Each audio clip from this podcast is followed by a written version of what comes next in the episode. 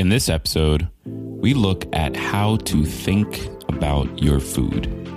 Get excited because this is Tiny Leaps, Big Change.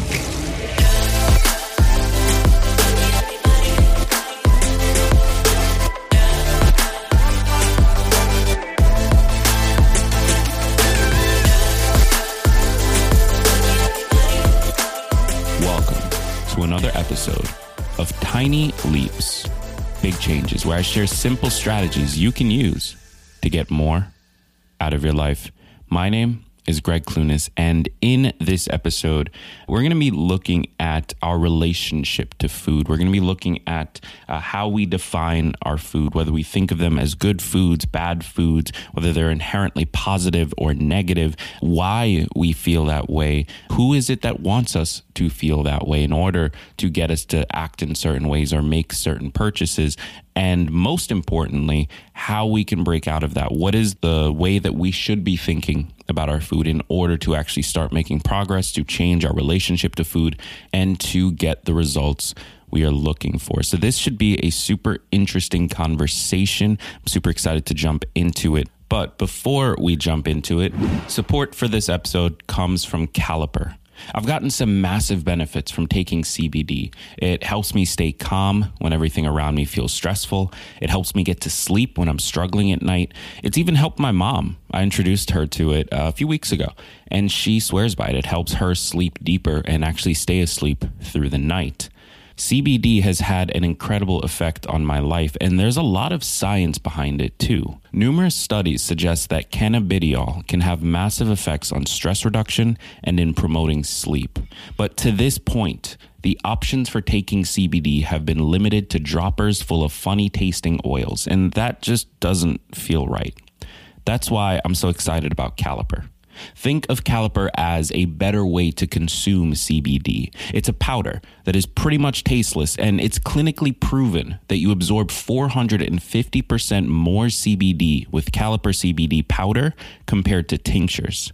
I can tell you from personal experience that I felt the effects of Caliper CBD so much faster than the oils I've tried in the past. It's incredible, quite honestly.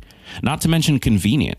They come as single serving packets, so you can easily take it with you for whenever you need it throughout the day. You can add it to food, pour it into tea, which is typically what I do, or even add it to a green juice. It's all the health benefits of CBD absorbed faster and in the most convenient way possible. So why not try it? Get 20% off your first order when you use promo code TINYLEAPS at trycaliper.com slash tinyleaps. You can try Caliper CBD risk-free for 30 days. And if you don't love it, they'll give you a full refund. So there's really no risk whatsoever. Get the sleep you deserve, help manage your stress, and step into the world of CBD. Just head over to trycaliper.com slash tiny leaps. And don't forget the promo code tiny leaps for 20% off your first order. Have you ever eaten too much of something and really regretted it afterward? Or eaten something just because you knew it would taste good, even when you weren't hungry? Eating consumes a lot of our time. No pun intended. Cooking, stopping for fast food, grocery shopping. Food is cultural. It has a tendency to bring us closer together, like when grandma makes her famous pumpkin pie and everyone wants a slice. Additionally, fast food has added another layer to how we eat. We can move at a faster pace in our lives, be more productive when we don't have to labor over a stove for hours. But things aren't all positive. As you know, fast food has a number of negative consequences. And food is a tool used by companies to shame us into buying into their restrictive fad habits.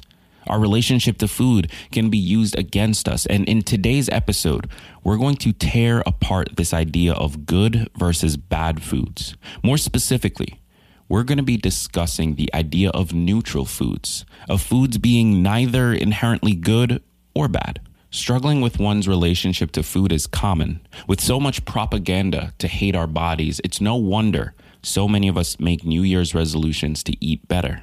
Body positivity movements have begun to shift our culture into accepting our bodies as they are, but it's still common for us to categorize food as good or bad. This overly simplistic way of thinking of food may actually be the reason why many of us struggle to stick to diets. It's no question that some foods are healthier than others, but when we spend so much time worrying about whether or not the food we want to eat is good or bad, we may become discouraged from eating the healthier option altogether. With so many different types of diets and ways to measure whether something is good or bad for you, most of us would rather just give in, give up, and wait until next year's resolutions. So let's break it down. Across the board, we find carbohydrates, vitamins, minerals, fats, proteins, fiber, and water in the things that we eat. These components are found in varying degrees. Sometimes what we eat gives us more energy than what we ate the day before. Sometimes it makes us more sluggish, hurts our stomach, or makes us feel bloated. These are just straight facts. Notice I didn't say anything about the balance of these things or how good or bad each individual piece is. I didn't go on a tangent about carbs being the enemy or about fat being the enemy. We're just looking at the facts.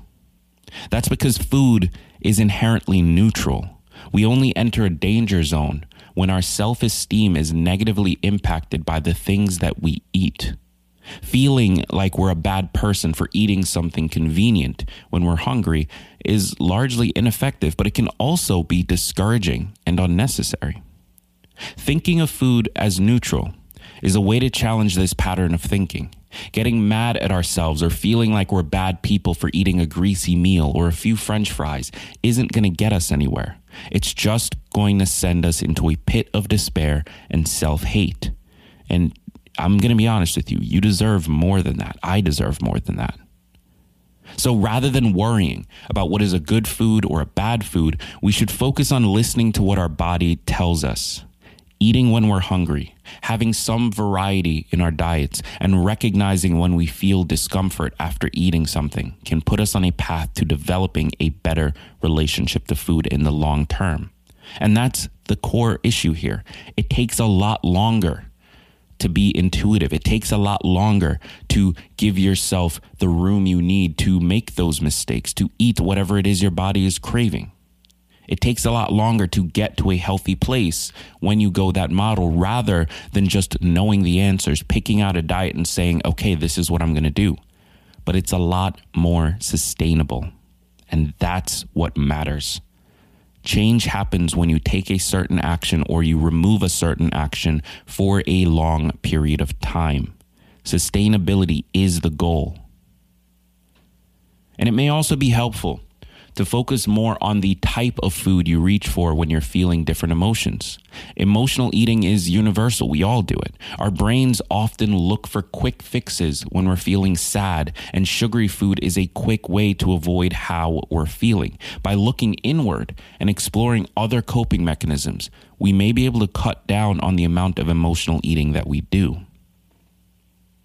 This way of looking at food is often referred to as intuitive eating. We eat intuitively when we reject diet mentality and diet culture. Diets often offer false hope of shedding pounds quickly, with little effort and forever. Intuitive eating also involves honoring when our body is hungry instead of restricting ourselves.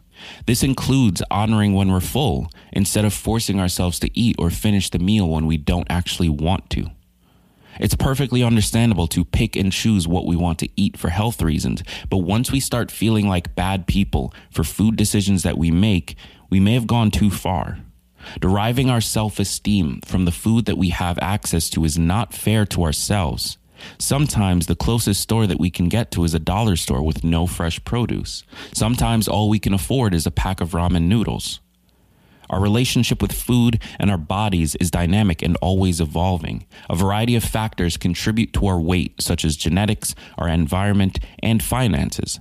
By adopting this neutral way of thinking, we can shift our perspective and not only have a better relationship with food, but also develop a better relationship with ourselves. This episode was written by Sophie Sumter. Big props to her. Uh, make sure you follow her over on Instagram. The link to that is in the description of this episode. I've also got three articles linked up in the description that dive deeper into the topic of relationships to food. So I highly recommend you check those out. If you haven't already, be sure to click subscribe wherever you're tuning in today. It means the world to me, helps us get discovered, and it's just really kind of you. So thank you if you choose to do that. I encourage you to check out today's sponsor, Caliper CBD. I've been using it now for maybe about a month and I'm I love it, honestly. I've pretty much switched off of all of my other CBD brands that I was trying and have switched to Caliper. It's just so much more convenient and it really absorbs faster. Like it's actually shocking when you start to feel it. So I recommend you check it out. Head over to trycaliper.com slash tiny leaps and enter the coupon code tiny leaps to get 20% off. I've been Gregg Clunis. Thank you so much for listening. And remember that all big changes come from the tiny leaps you take every day.